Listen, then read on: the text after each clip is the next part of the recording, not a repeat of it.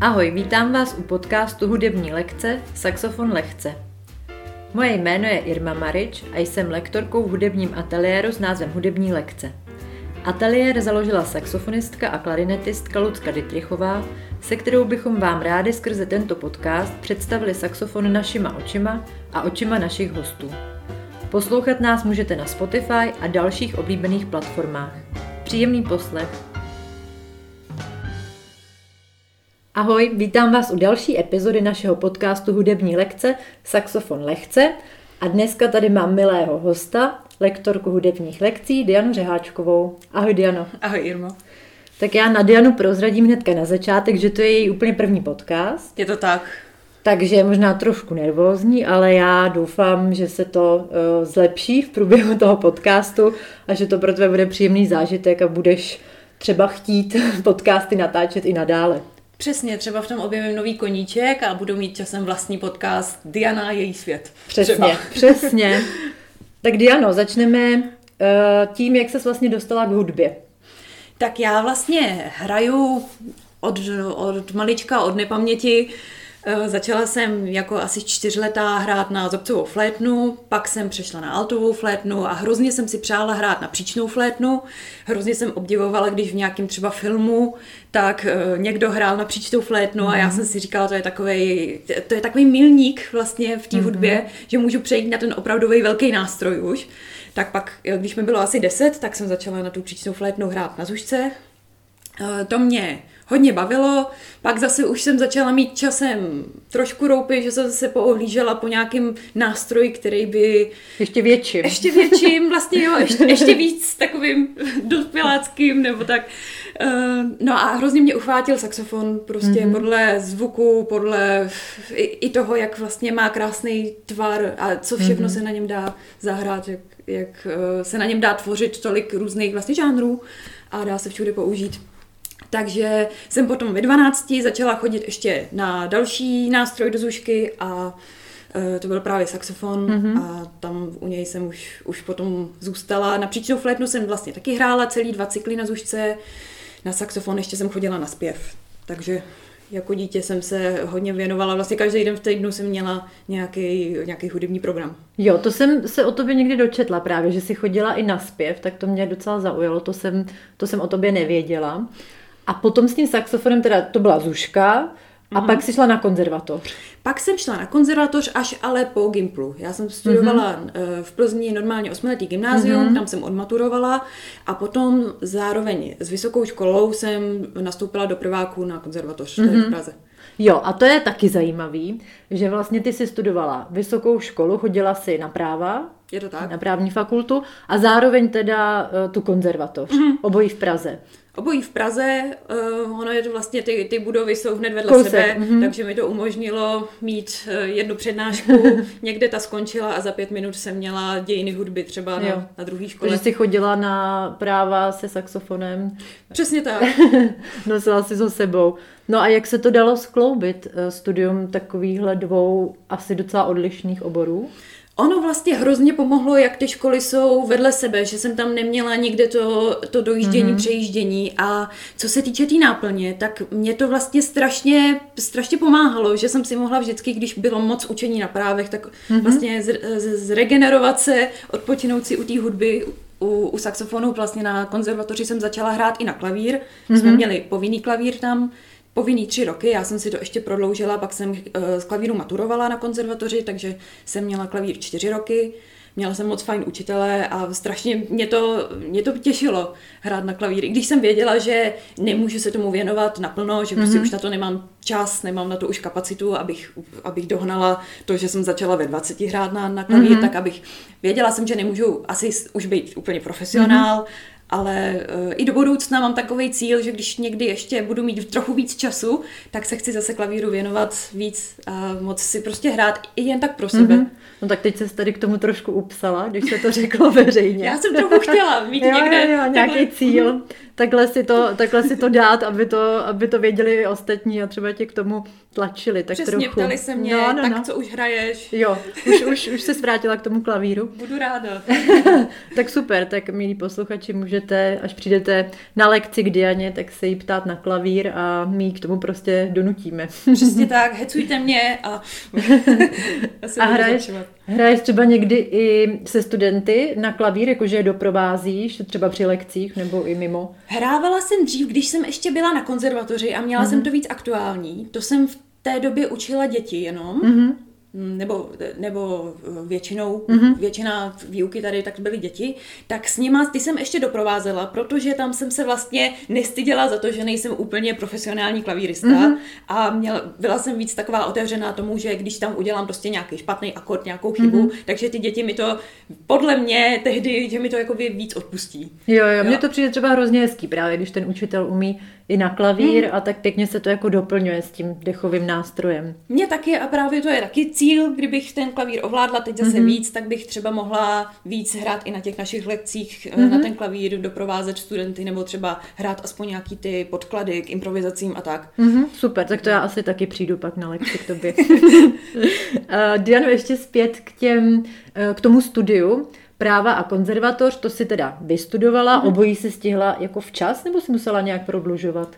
Obojí jsem stihla včas. Já jsem trošku prodloužila práva, protože jsem půl roku byla v zahraničí, mm-hmm. ale e, vlastně konzervatoř jsem skončila po normálně těch šesti letech, mm. protože mi tam potom dovolili si ten půl rok vlastně nahradit tím, že jsem se doučila mm-hmm. věci a udělala jsem přestupové zkoušky, abych mm. ten půl rok mohla vlastně, abych tam neměla prodlevu. Tak, tak to jsi dobrá. a v tom zahraničí to si byla e, kvůli saxofonu, kvůli hudbě, nebo?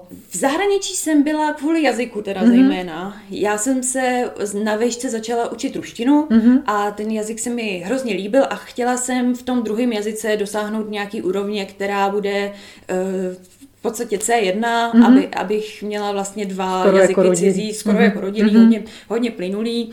Což u toho druhého jazyka je většinou trošku problém, hmm. protože uh, i na těch základních středních školách je to takový trošku jako zanedbávaný předmět mi přijde, mm-hmm. nebo ne asi ve většině, nebo ne ve všech případech, mm-hmm. ale u mě to tak bylo, já jsem na Gimplu dělala španělštinu, mm-hmm. ale bylo to vždycky až úplně do poslední, co jsme se učili. Jo. A tak jsem si říkala, tak já uh, chci nějaký jazyk si dodělat úplně.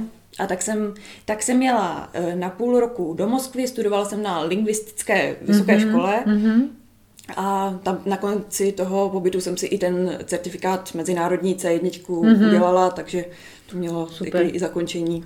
Takže jsi dosáhla toho dalšího cíle, který jsi pro sebe stanovila. Dosáhla jsem cíle, navíc to byl vlastně pro mě takovej Eh, půl rok jakoby skoro prázdnin, až bych řekla, mm-hmm. protože jsem měla spoustu volného času navštěvovat různé kulturní akce, jo. navštěvovat uh, galerie, takový pro mě trošku umělecký rozlet. Mm-hmm. Já Jo, prostě to, to jsem se právě no. taky chtěla zeptat, protože si dokážu představit, že to mohlo být právě i z tohohle uh, pohledu jako naplňující, vlastně bylo, jako bylo. pro hudebníka, muzikanta. Já jsem se i o tu východoevropskou kulturu a umění zajímala už, už mm-hmm. dlouho a tak pro mě teď být v úplně uh, být, být v tom prostředí, které je toho plné, tak, mm-hmm. tak to bylo velice naplňující pro mě. Mm, inspirace. Inspirativní. Mm, super. Kromě toho, že teda učíš v hudebních lekcích, tak uh, vlastně máš ještě i full-time job, pr- práci na plný úvazek. To je ta právničina, je to tak? Mm, je to tak, jsem právnička na, na full-time a vlastně po večerech potom jsem, jsem se studentama tady. Jo, tak to máme takový trošku podobný, že vlastně přes den se věnujeme něčemu jako trošku jinému a pak uh, večer jsme tady. No a jak se teda dostala do těch hudebních lekcí? Do hudebních lekcí jsem se dostala, když jsem byla v maturitním ročníku na konzervatoři. Mm-hmm. Myslím, že mě Lucka nějak oslovila prostřednictvím pana profesora Škrny, mm-hmm. že, mhm. že se ho zeptala, jestli nemá nějaký pokročilejší už studenty v těch vyšších ročnících konzervatoře, eh, kteří by měli zájem učit právě mm-hmm. děti a mm-hmm. výhledově i dospělé potom. Já jsem se Lucce ozvala, mně přišel koncept hudebních lekcí strašně pěkný, vlastně jsem měla pocit, mm-hmm. že to je něco, co, co je hrozně potřeba, protože mm-hmm. jsem slýchala vždycky ze všech stran dospělí, kteří si stěžovali na to, že by tak hrozně chtěli hrát na hudební nástroj, ale ty rodiče je tehdy nedali vůbec do hudebky a teď už je pozdě a už prostě si nikdy nesplní ten sen. Mm-hmm. No a co si o tom myslíš? Je pozdě začít hrát v nějakém věku, jakoby vyšším, dospělém? Já si myslím, že není pozdě nikdy a snažím se to tak vždycky i teď mm-hmm. vysvětlovat a nabízet i možnost konkrétně není pozdě mm-hmm. a zkus prostě k nám přijít do hudebních lekcí mm-hmm. a zkus si tady prostě čtvrt půl roku, jenom mm-hmm. si to vyzkoušíš a sám vlastně můžeš poznat, jestli je pro tebe pozdě nebo jestli je pro někoho pozdě. A, jo. a ještě se mi asi nestalo, že by někdo řekl po tom nějakém zkušebním období, já jsem na to už moc starý. Hmm, to, sám to na to ten člověk vlastně přijde. přijde. Hmm. Hmm. To je skvělý, to je určitě myšlenka, kterou hudební lekce obecně hmm. a asi i všichni my lektoři se tady snažíme prosazovat a myslím, že je to hrozně fajn. Eh, kromě tedy práce, ty jsi taková hrozně multifunkční, kromě práce, právničiny, eh, učení v hudebních lekcích, tak uh, ještě tady mám takovou poznámku, že vlastně Diana se stala součástí muzikálu, nebo uh, vytvořila muzikál Píseň pro Ninu. Tak to by mě hodně zajímalo. Jak se takový muzikál tvoří, jak se k tomu dostala, Pověz nám o tom něco. Tak vlastně ještě, když jsem studovala na gymnáziu v posledních ročnících, tak jsme vytvořili takový hudební tvůrčí kolektiv. Mm-hmm. Nakonec z toho vznikla dlouholetá spolupráce se skladatelem Vojtou Frankem, mm-hmm. Se kterým jsme nejdřív začali tvořit eh, jenom písňovou tvorbu, prostě vlastní naše autorské písně, vlastní autorské skladby pro saxofon mm-hmm. a pak jsme to rozšířili na to, že on začal zhudebňovat eh, právě moje texty a chtěli chtěli jsme eh, vytvořit potom nějaký větší kus mm-hmm. a vždycky nás zajímalo, bavilo divadlo a ta muzikálová forma nás strašně oslovila, protože kombinuje jak mm-hmm. činoherní, tak pěveckou, tak taneční oblast a dá se tam Jasně. vytvořit vlastně takové komplexní dílo.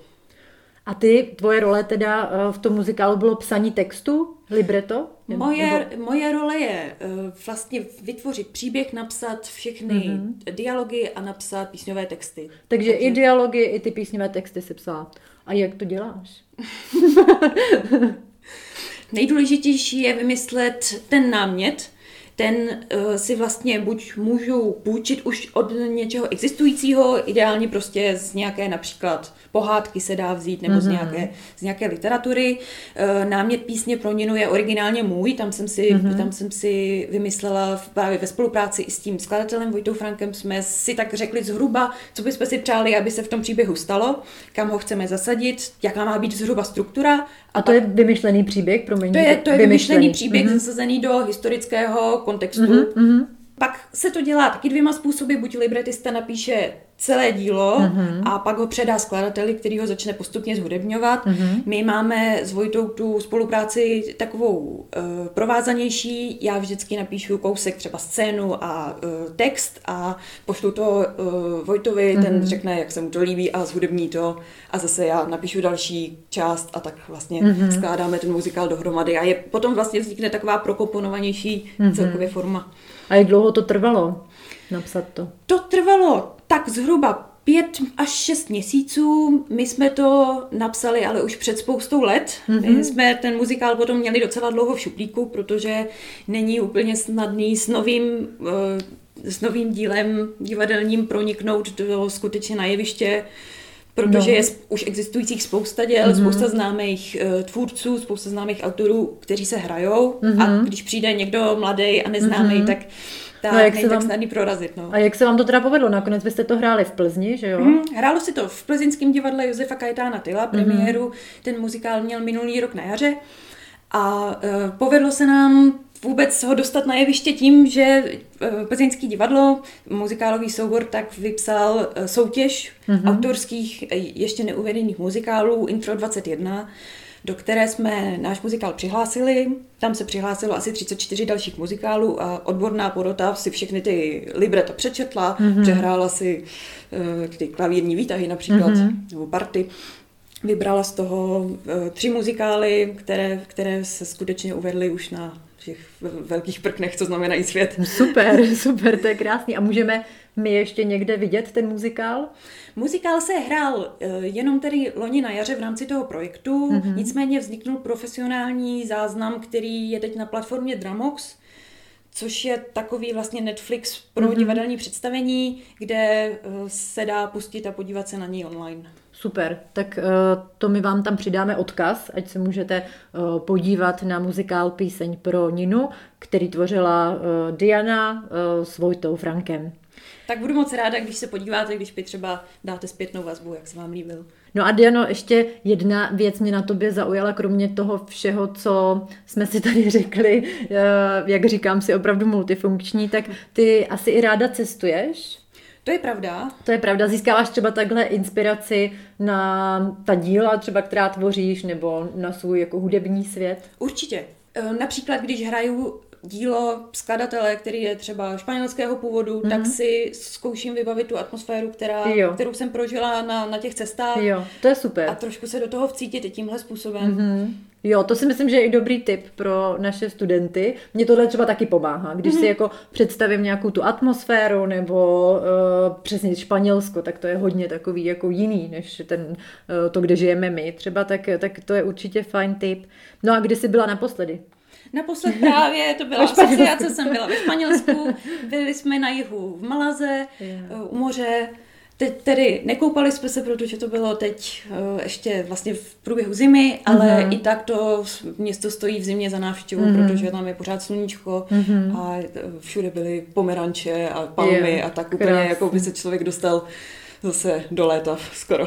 Tak budeme eh, čekat na nějaké španělské dílo od tebe, jestli, jestli tě tam něco až tak eh, oslnilo a ovlivnilo, že z toho třeba vytvoříš nějakou skladbu nebo píseň nebo text. Mě to vlastně inspirovalo hodně, tak zatím v sobě inspiraci Mhm. mm-hmm. zpracovávám a, a ráda to někam použiju, i kdyby třeba jenom až budu hrát nějakou zajímavou uh, skladbu v rytmu tango. Mhm. Mm-hmm. No a Diano, úplně poslední otázka, kterou tady pokládám všem eh, hostům, takže pokud si poslouchala nějaké předchozí podcasty, tak asi už tušíš, co pro tebe znamená hudba. Hudba je pro mě vlastně taková druhá řeč, že pokud se pokouším vyjádřit jakoukoliv myšlenku, emoci, něco, co chci někomu sdělit, tak můžu použít slova a nebo můžu použít hudbu a někdy, někdy tou hudbou to jde vlastně výstěžněji. Mhm. A pro mě je to strašně fascinující svět, kdy je možné vyjádřit myšlenku dvěma úplně jinými způsoby, jinými světy a pokud třeba není, není možné danou emoci sdělit pomocí slov, nebo mm-hmm. já to neumím, mm-hmm. tak to můžu umět prostřednictvím hudby a to je pro mě, to je pro mě velká krása. To je opravdu krása. Eh, Já moc děkuji, Diano, že si nám tady aspoň trošku představila ten svůj uh, inspirativní vnitřní svět. Já moc děkuji za pozvání, bylo moc fajn se s tebou povídat. To jsem ráda. A posluchačům také děkujeme za to, že jste si poslechli náš podcast, že jste si poslechli Dianu. Když budete mít nějaké otázky na Dianu nebo námět na to, co bychom mohli natočit do budoucna, tak nám určitě dejte vědět. Mějte se hezky, ahoj! Ahoj!